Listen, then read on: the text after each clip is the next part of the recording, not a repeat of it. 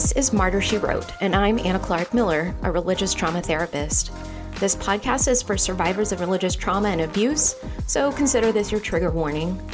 If you want to learn more or support the podcast financially, check out my new book called The Religious Trauma Survival Guide. Details are at empathyparadigm.com. Don't worry though, you can still listen even if you haven't contributed financially. Let's dive into a topic that's serious as hell.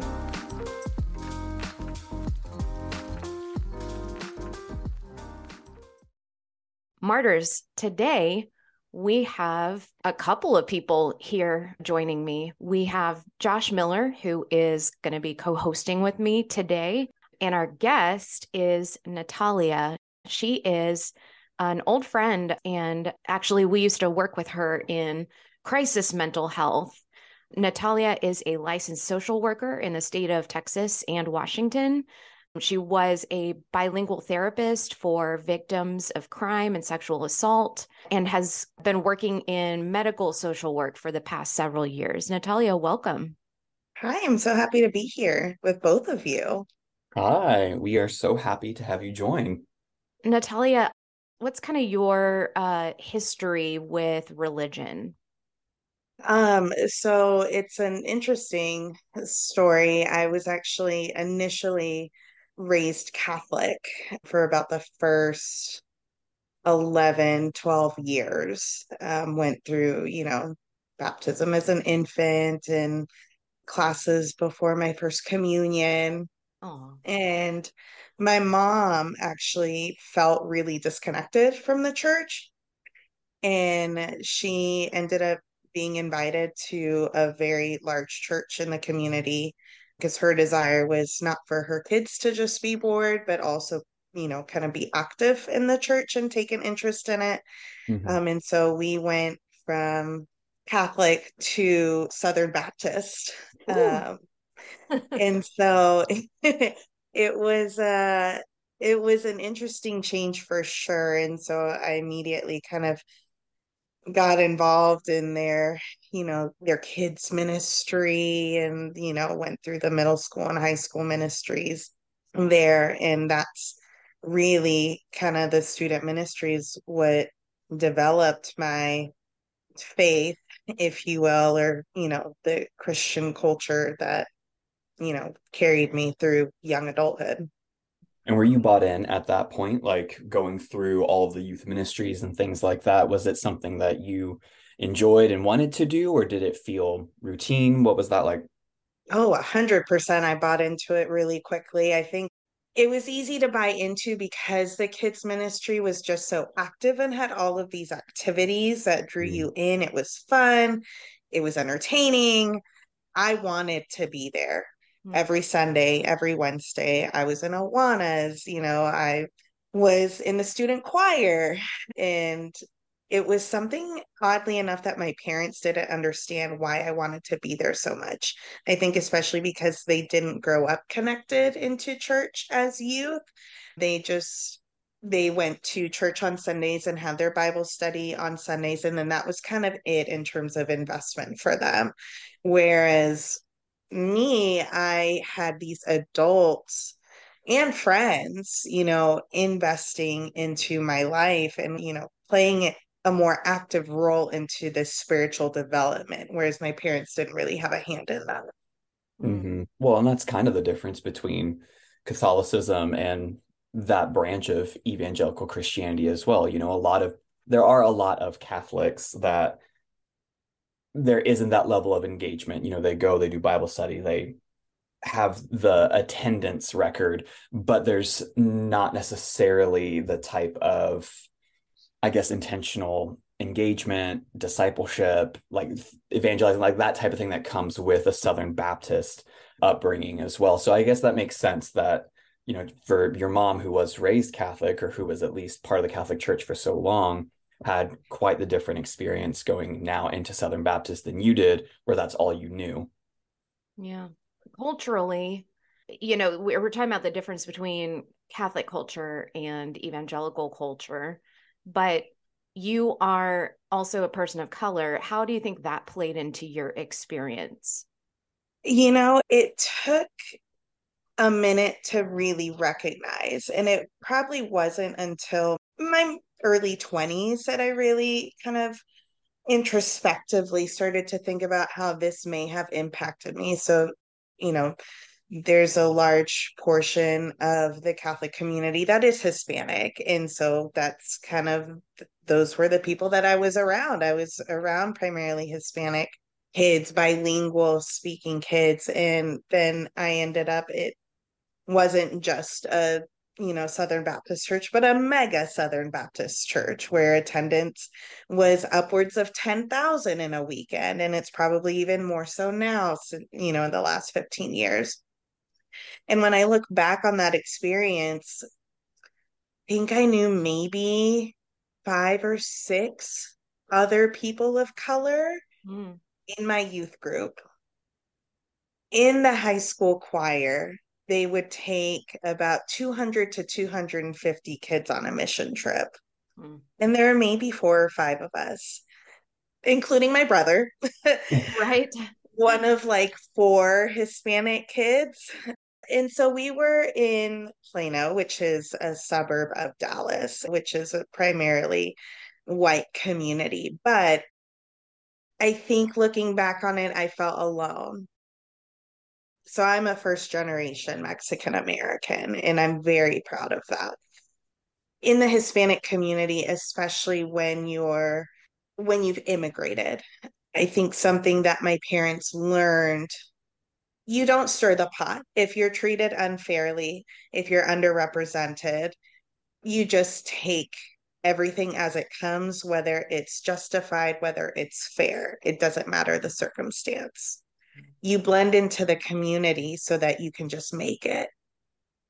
And I think I inadvertently took in those tactics. And it's not something that my parents necessarily blatantly taught me, like, don't stir the pot, don't make any waves. Right. But I think I innately learned to blend into my community and almost whitewashed myself in a sense, where I didn't speak Spanish. You know, I came from a very physically affectionate culture and household. But showing that same type of affection can label you as, oh, well, like, are you gay? Oh. Um, situation, which happened more than once, not necessarily in the high school church setting, but actually later on in my early college years. And so I think a lot of my culture I hid to kind of blend into my community around me. Yeah. Did it feel like you were experiencing overtly racist things in the church? It was more of I wasn't represented. My experience was never overt, or I never read it as overt. Mm. And it really didn't come until later on in my high school years, in college years, when the first experience I had was when uh, Mike Huckabee actually was invited to be a guest speaker on a Sunday morning.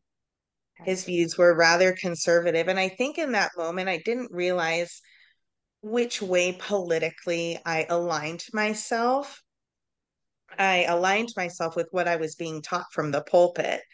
Mm-hmm. But I think even then, I knew that inviting someone who is active in politics was not right. Hmm. Um, and that they were coming from a position of power. Yeah.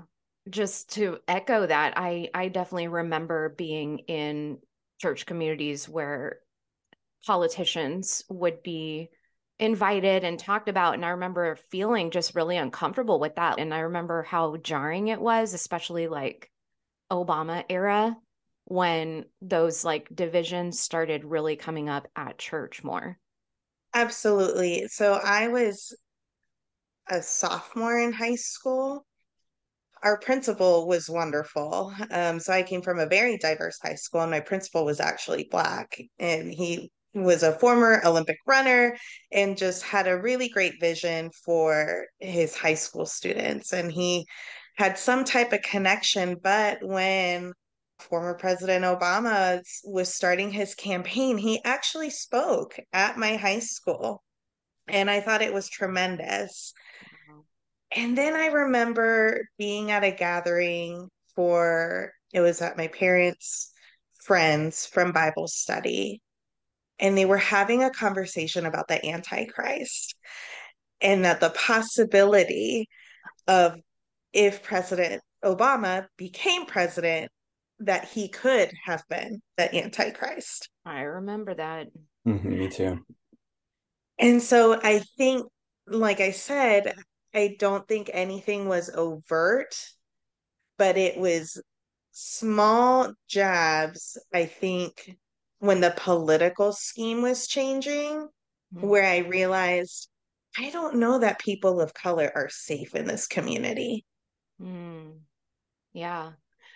Being a first generation Mexican American immigrant, were there things that were said about immigration that felt othering to you? Absolutely. I think the primary thing was immigration just overall in identifying people as illegal. Mm. A person is not a law, a person is a person. And my parents' story, both of my parents are one of seven. So my mom came to the States when she was 12 years old, did not know any English at all, was thrown into middle school not knowing English at all. My dad was a little bit more fortunate. Um, he had already been working towards a college degree um, at a very good university in Mexico, and then decided to come to the States at the age of 21, also not knowing the English language. Both came on tourist visas and stayed past the expiration, which is not an uncommon thing to happen both of my parents ended up becoming legalized residents uh, under the Reagan administration, believe it or not. Hmm. And so both of my parents are now US citizens, and my mom actually holds dual citizenship still. The idea that someone comes to a country to better their lives because there is no hope for them or a minimalistic future for them in their country of origin was unfathomable in my church community. And so it was very easy for conversations to be had around me, not knowing my background, just because I blended in, remember, not knowing that this is how my parents came into the country. Technically legal, but morally wrong from their standpoint. Hmm. And so I think what ended up happening is because my parents followed the law, they contributed economically, they paid their taxes, they were quote unquote good Christian people. My family and I were the exception to the rule that they held. Hmm. And that was the marginalized feeling that I started to experience. I'm not necessarily a person to you, or I am, but I am the exception to the rule that you have for an entire population. Mm-hmm. Until you're not. Exactly. Yeah. I I think that's such an interesting and horrible thing to have to experience. I think that there is definitely this proximity to whiteness that I guess like the closer you are to the majority, the more you can blend in and enjoy some of the privileges that the white majority will like grant you, which is horrible. But there is still this inherent othering and power dynamic of like, no, we are allowing you to enjoy these privileges. We are allowing you to be a part of our in group, but you are not. You're not part of that. Hmm. I'm curious, like, with all of those impacts of racism and and just miseducation were there parts of like religious trauma that maybe weren't related to race that you experienced? Yeah, and it actually it wasn't something that I realized until within the last year, year and a half. Hmm. I think the idea of being a good kid, being a good Christian kid, um, you know, this idea of being godly or a woman of God being pure was really ingrained. And so I believe that there were good intentions in the Bible in the way that it was being taught to me of morality.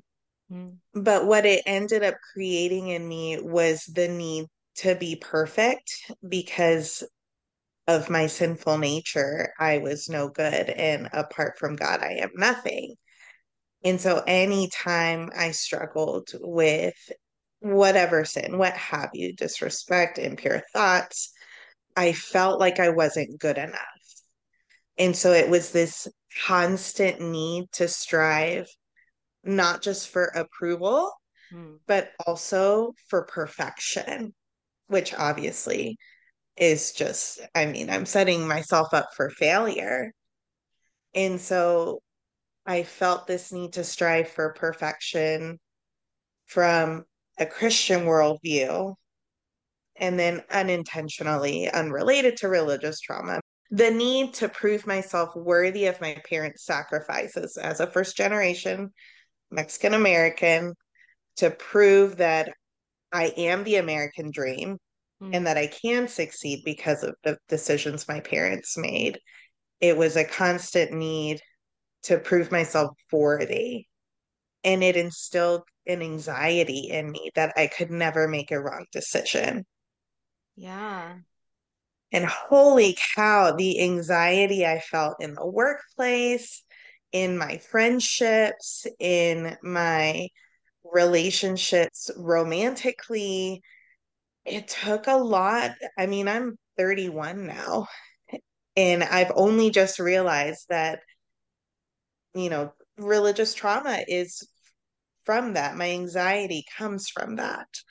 And it's a lot to come to terms with. Something that I thought was so pure did end up having this very negative side effect in my life.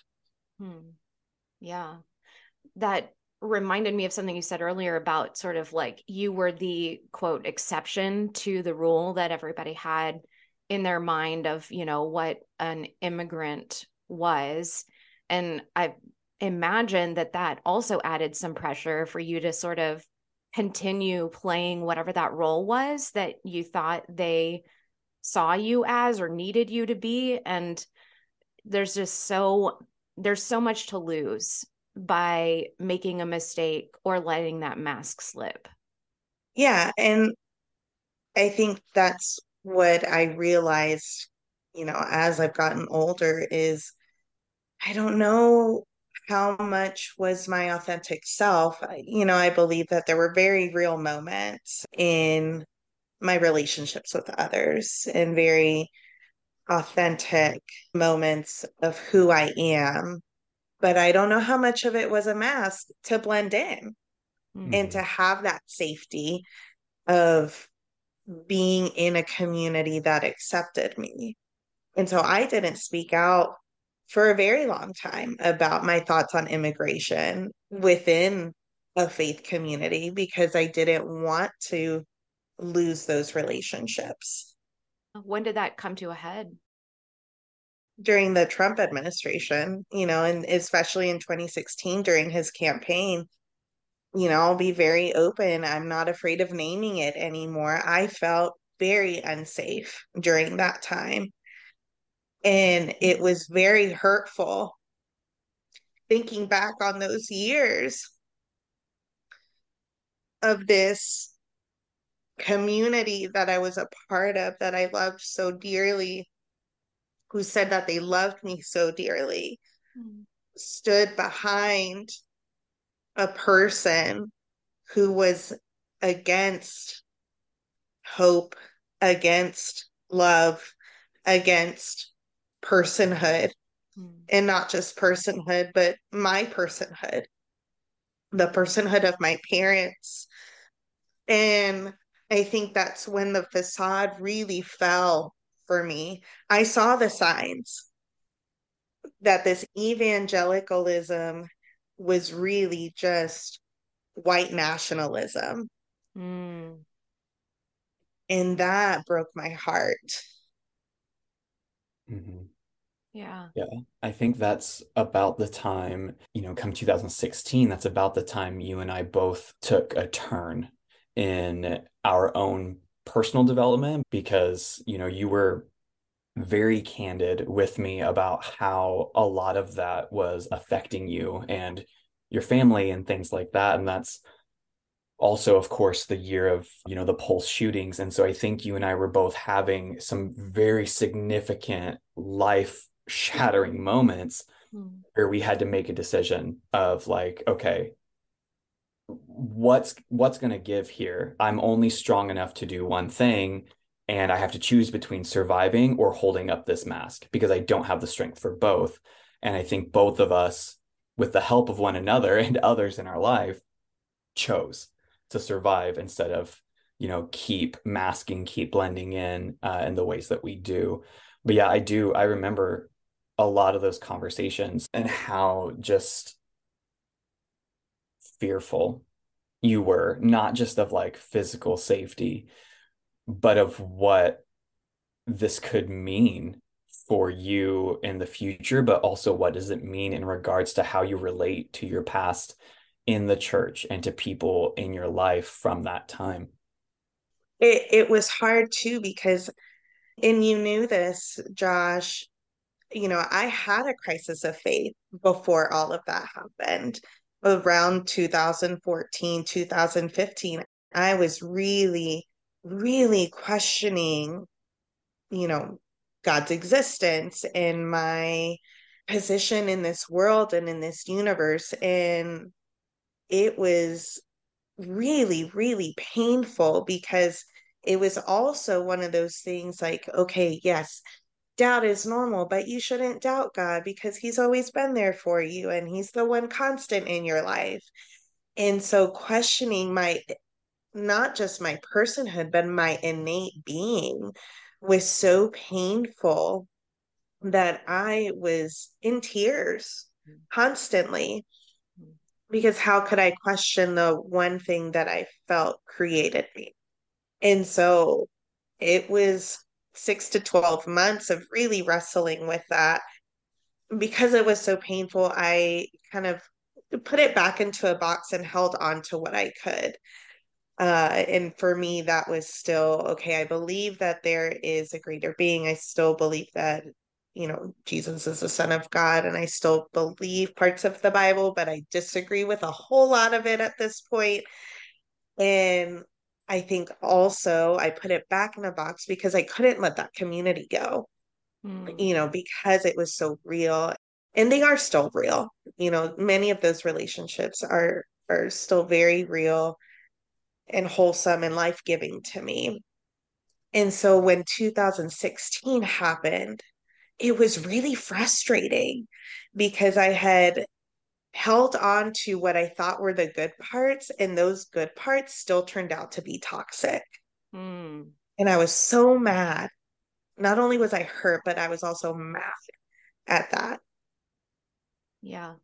Yeah. I remember feeling at that point in my journey like it was a scale where the side of all of the good stuff about my faith community was getting lighter and lighter.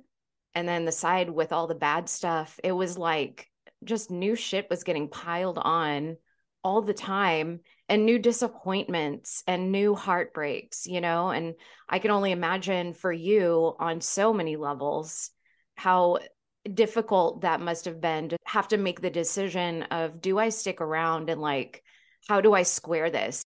In the South, it's so hard to find a church that doesn't espouse a lot of those very intolerant views. Did did you look around and try and find like other churches or other communities that were maybe more aligned? at that point, I was going to a church that was very outspoken about biases and overt and even quiet racist remarks towards people of color mm. and very much owned that he came from a place of privilege and that Black Lives Matter is not a political statement, but it's a very real statement for the safety of your brothers and sisters who are Black in the mm. community. And so I remember being okay and feeling a little bit safe in that aspect. But then I had this shift where I didn't want to be a part of a community that didn't look like me anymore. And so I was very interested in finding a church that had more people of color in positions of leadership, mm-hmm. not just the worship leader, not just the, the Spanish children's ministry. ministry. Yeah. uh, and and I think I just felt like I needed a break. Not long after that is when I ended up going to a church that had a small amount of POC, but there was enough that I felt safe at that point. And so my husband and I, when we'd gotten married, we were going to an Acts 24 church mm-hmm. in Fort Worth. Um, some things I don't agree with there anymore either, but there was enough that I could agree with and stand behind that I felt comfortable going. Yeah. So when you were talking about that specifically, like finding a church, maybe I don't agree with everything, but there's enough there that I agree with, that I feel safe enough with, that I can attend and be okay with. That sounds very similar to the way that you were describing your proximity to whiteness as well. Like there's a lot of things there that like are hurtful or possibly unsafe for you, but there are certain things that are fine that you are benefiting from in some way. Like so i guess my question is do you see that through line as well? Or is that like a me specific tie-in? Oh no it's gotten worse over time. Mm, okay. um, or more intense over time i should say there is a lot a lot less that i'm willing to tolerate at this point. point and being back in the south so listeners my husband is in the military. We were stationed in the state of Washington for four and a half years, and I recently moved back less than a year ago. And so I went through a culture shift. Mm-hmm. Yeah. Being up in the Pacific Northwest is a lot more accepting and freeing. And now I am around a lot of folks who don't think similarly as me anymore, which is not always a bad thing, but when it questions the integrity or the value of my life is when I have a problem. Mm-hmm. That sounds selfish of you. Yeah. I know. and so, you know, uh 2020 happened. I had a baby 3 weeks after everything shut down. And we had stopped going to church at that point even on this little island that we lived on, there were a lot of churches. And we would be a part of one for about six months. And then the pastor or a guest pastor would say some really shitty remark. And I'm like, I cannot take this. And so my husband, Lord love him, I love him, was like, okay, he never questioned me because I think he understood she doesn't feel safe here. We need to move on. And then we just we just never went back. And so, you know, I had mentioned that my parents didn't understand my involvement or my need to be involved when I was in the student ministry. And so they didn't develop their faith later on until I left for college. Mm-hmm. My dad ended up being a deacon for like 10 years you know, they would serve as the translators on mission trips to, you know, Latin countries. And so my parents were very beloved and still are very beloved in the church. So when I took a step back from church, they're like, What do you mean you're taking a step? Why aren't you going to church? And it's not something that they can understand because they didn't grow up in the youth culture and they don't get the things that I see as toxic. It's not just a political view, mom and dad. It's but spiritually and in my person, this hurts me and I can't be around that anymore. I don't want to be around it anymore. My parents actually, after 2020, ended up leaving the church that they were a part of because they felt that otherness. Mm. They felt marginalized and felt very hurt for a very long time. They walked away for a little over a year trying different churches, but they had been a part of their Bible study in that community for so long, nothing else fit or worked for them. They ended up going back, but my dad's no longer a deacon. Mm. And they have set pretty firm boundaries on who they spend time with now. So they understand that piece. But because they didn't grow in the purity culture or this need for perfection that's unattainable, they don't understand why I've taken a step from church. And so finding a church now in the South has been so difficult and really challenging and it's it's discouraging. And after, you know, so many churches it's like well man, like is there one that I can agree with? Like are my expectations too high? Is my intolerance too high? I don't think so. Can you have too high of standards when you're talking about eternity, you know? It sounds like you've been doing a, a cost benefit analysis for a very long time of, you know, what are the benefits? What are the harms? And it sounds like even your parents did that for a while. And ultimately they mm-hmm. decided it was worth it, you know, like the benefits outweighed the cost for them. But is there a hard line for you that you won't cross? Like, despite all the benefits that you could get from the church community like are there certain things that you just are not willing to compromise on i have realized within the last few years i can't stand behind or be a part of something that others another population i can't do it anymore. I want the community i'm a part of not just to fill this spiritual need of being a part of something that's bigger than myself, but to be modeling not just who they believe Jesus to be, but the Jesus that I believe to be just and fair and open and loving and accepting of quote unquote lifestyles that they don't agree with. Josh, I don't know if you knew this. You were my first real gay friend. um, and what a what an introduction to this community. and it, it was in college that my views changed of like a sinful nature and lifestyle situation of like, no, I truly believe like God made this person as perfect as they can be. And so in my very very dear friendships with people who are a part of the lgbtq plus community that's where my intolerance is. I cannot be a part of a community that others or despises or does not believe in the worthiness of the livelihood of someone from the LGBTQ plus community. And so finding a church in the South that understands that has proven to be difficult.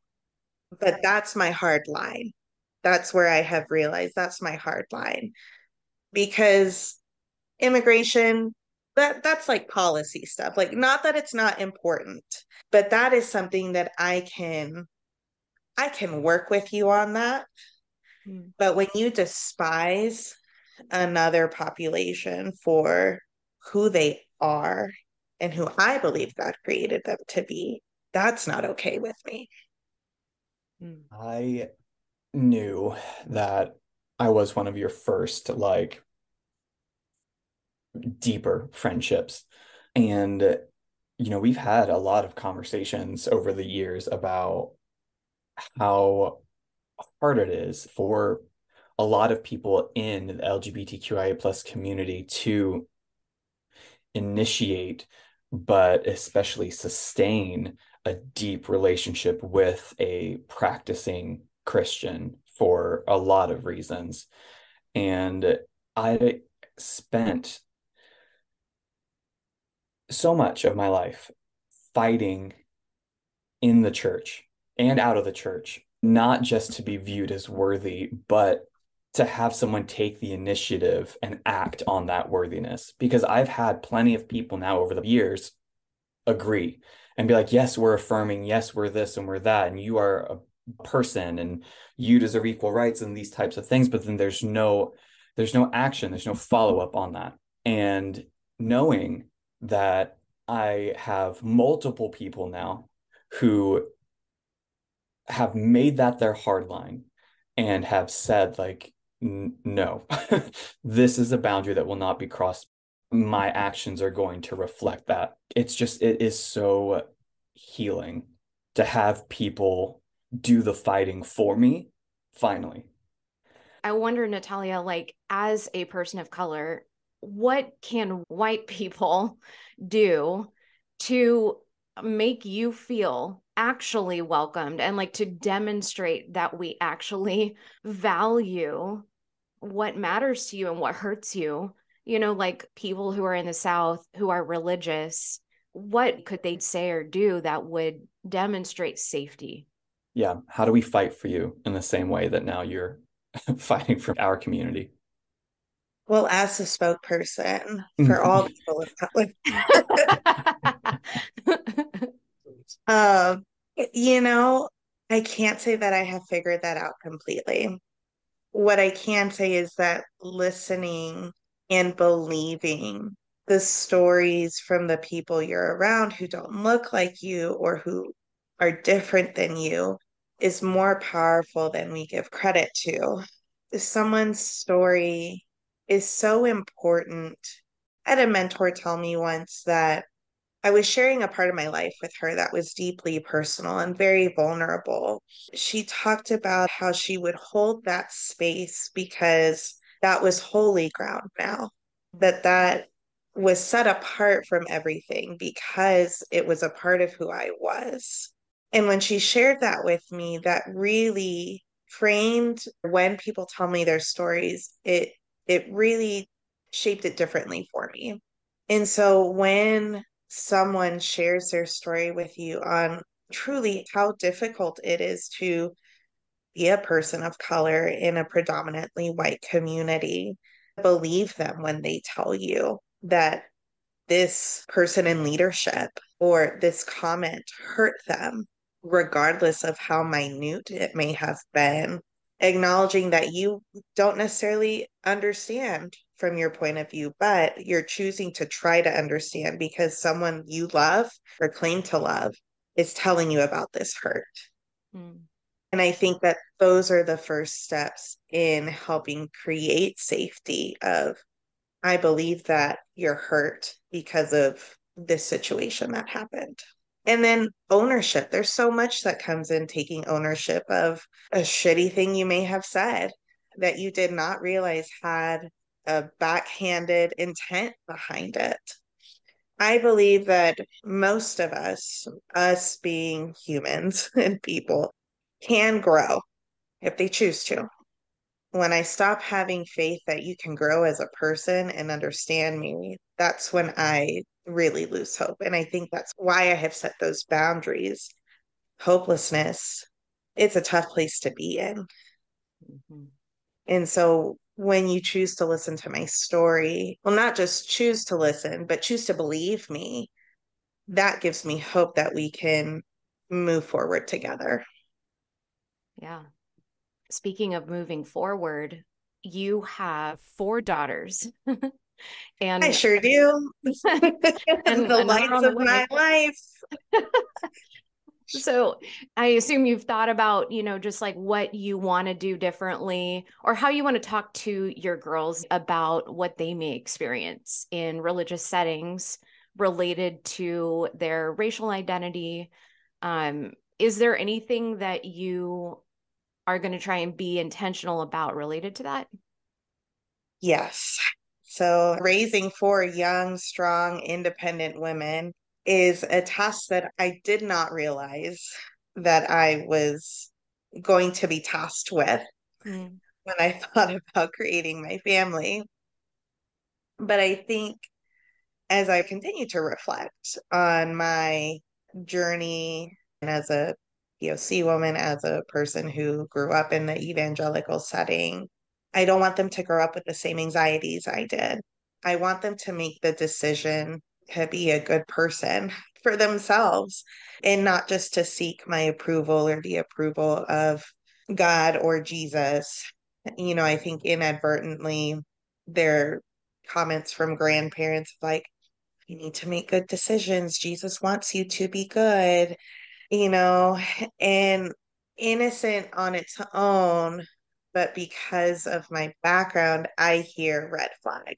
Yeah. And I don't want my children to live with guilt because that was so painful to me, feeling like I wasn't enough. And I want my children to know that they're enough and that it's okay for them to make mistakes and that they can come to me when they make mistakes.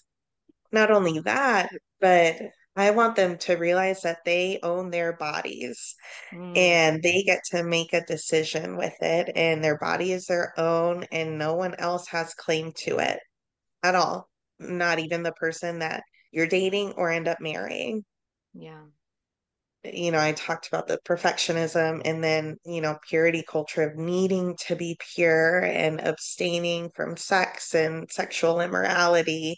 And that created its whole other, you know, a whole other realm of insecurities and questions later on and identification of, okay, well, now I'm married. So what do I do with the sexuality now situation? Uh-huh. Uh, and they're, you know, they are not in their teen years yet, but I want them not only to understand bodily autonomy, but we are sexual creatures, you know, and that's going to be a thing that happens. So if we're going to have sex, we're going to do it safely. Yeah. That is a conversation that my parents did not have with me. Hmm. And so I want to make sure that that is the conversation I have with them hmm. of how to make these decisions safely for yourself and not for anyone else's approval. Yeah you know, as you were telling the story of you and your parents, it sounds like there were a lot of parts of your experience that were different than theirs. And that was, you know, why it was difficult for them to see or understand what was potentially harmful for you because you were a different human growing up in a different era, you know, with different influences and I imagine that's going to be the case with your girls too. Like their experience is going to be totally different than yours. And I love how curious of a person you are because I think that is really the that's the secret, right? Is just asking and listening and not being like, well, that's not what I experienced, so it can't be right, you know? Yeah. I hope to be a person that my girls can come to I want them to know that not only is it okay for them to ask questions of me, but I want it to be okay for me to ask questions of them too. And, you know, I want to raise these strong daughters who not only know who they are, but feel safe in who they are in this world that generally feels unsafe these days. Um, but my home will be a place, is a place that is loving and accepting. And I don't always get it right. But I think one thing that I learned is normalize apologizing to your kids mm. because, and it's very humbling coming to your kid and saying, you know what, I lost my ish and I shouldn't have. Like, I'm the grown up and I lost control of my emotions and I should not have yelled at you and I should not have said those things. And the grace that my kids give me of it's okay, mommy. You know, I see that as we're we're mending towards like a really strong parent-child relationship. And I do need to say, like, I I have a very positive relationship with my parents. I do. Not every parent gets it right 100% of the time. There were times that my parents did own up to things, or other times that they didn't. But I have enough of a trusting relationship with them that I have set some boundaries in certain things, and my parents have come to understand you don't want to ask me what I think about this topic because I'm not going to agree with you. And for the sake of our relationship, we're not going to talk about it. But it's enough that I want my kids to be around my parents mm. because my kids adore my parents and my parents adore them. Yeah.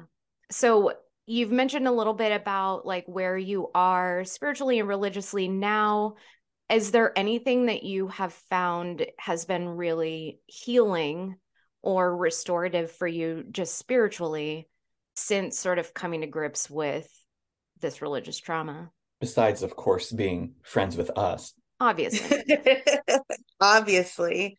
You know being able to talk about the questioning and the wrestling of this I don't want to call it an existential crisis anymore because it doesn't feel as painful as it did eight years ago, but questioning my thought process in the authority of a higher power mm. or questioning the authority of the evangelical church or church in general being able to have those conversations has been really life giving to me. And I would say healing mm. because, as I have said, I love my husband very dearly, but he also did not grow up in the evangelical youth culture.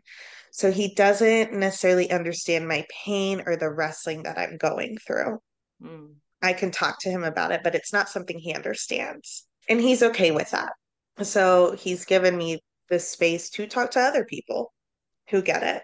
And even if I don't land in the same place as the people that I'm talking to, I'm still encouraged by their journeys and kind of where they've landed. Yeah. Listeners, just so you know, I have like a little deconstruction group that meets every week, and Natalia is part of it.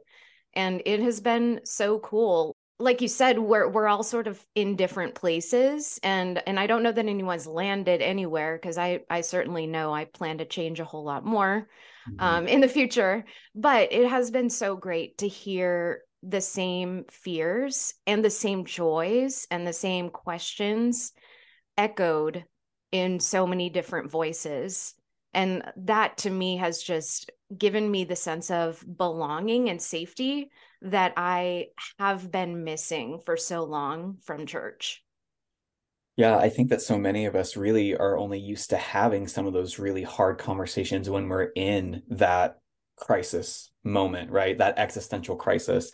But now that we're kind of out of that crisis point and just in existential stress, I yeah. guess. Yeah. Um, but more in like maintenance or baseline. Like, I mean, I think I'm still very much in a free fall when it comes to all of that. Like I definitely haven't landed anywhere either, but it feels almost like like synchronized skydiving, like we're all kind of free falling together in like a pattern almost.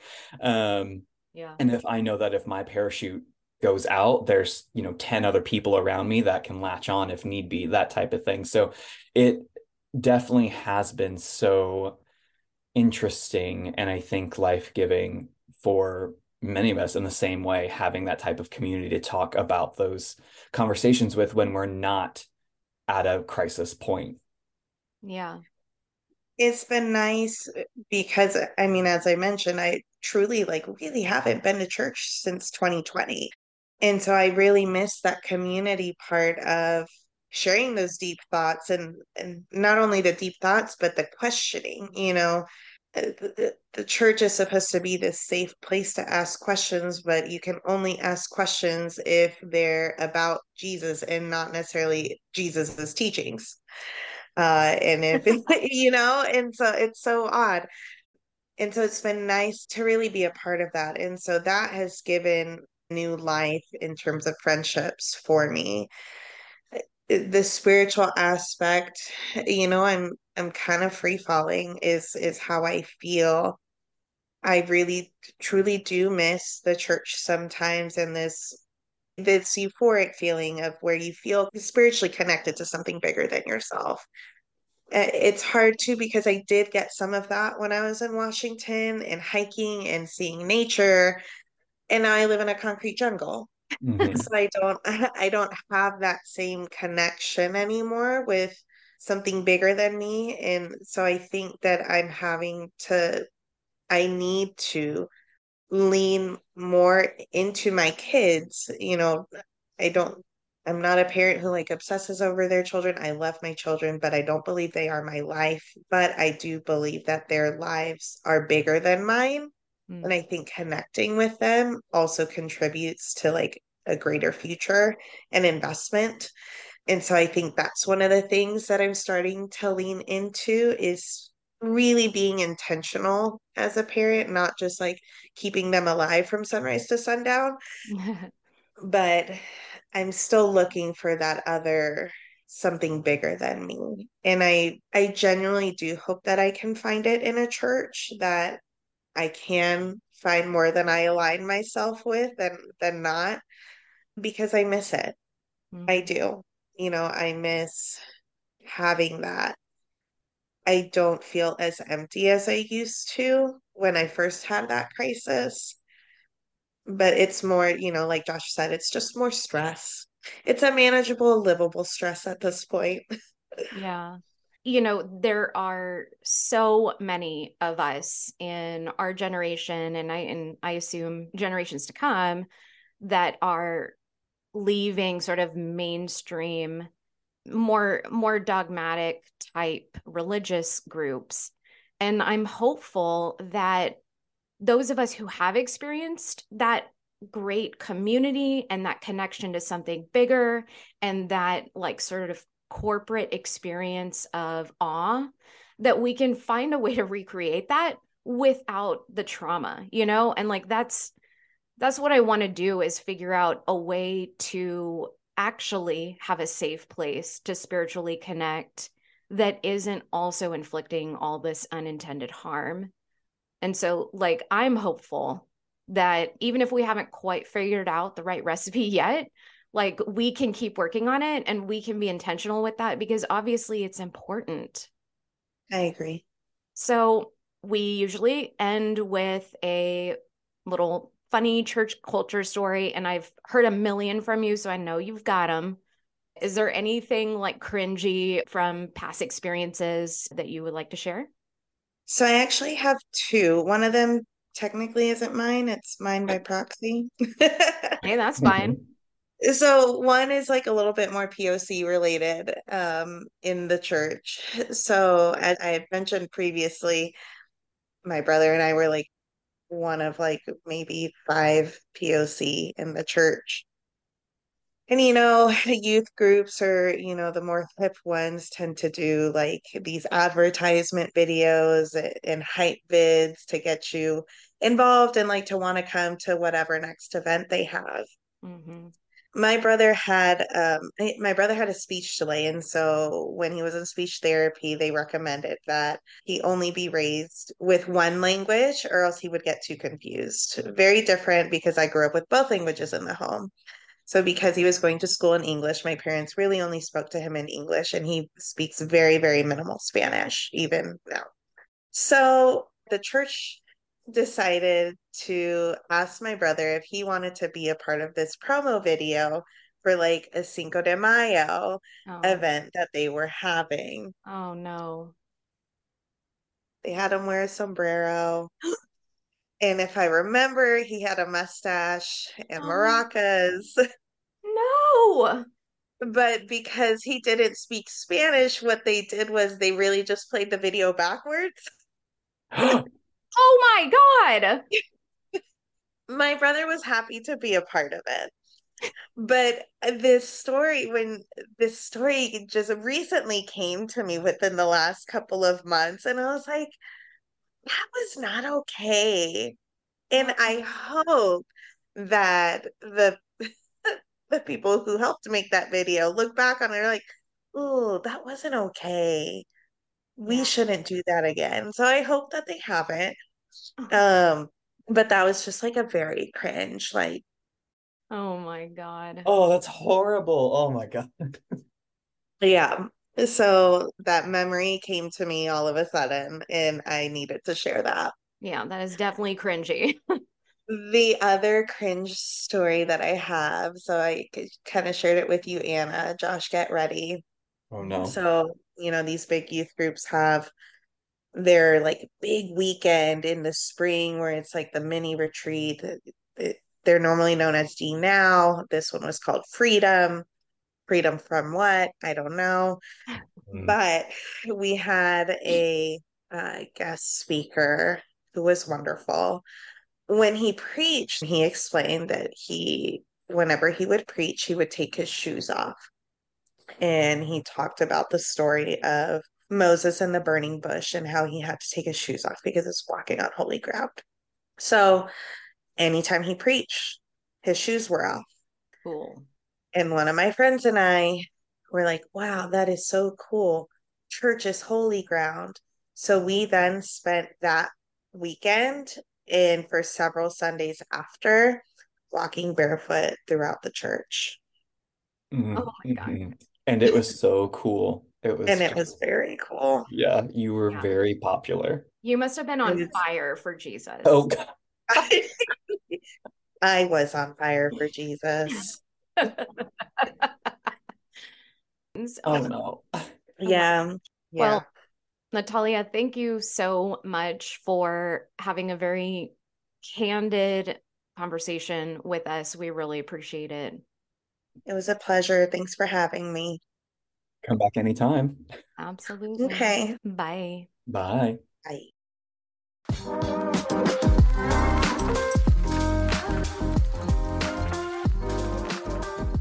Well, that's all she wrote for this episode. If you have any questions, lean not on your own understanding. Shoot me an email at anna at empathyparadigm.com. Bye.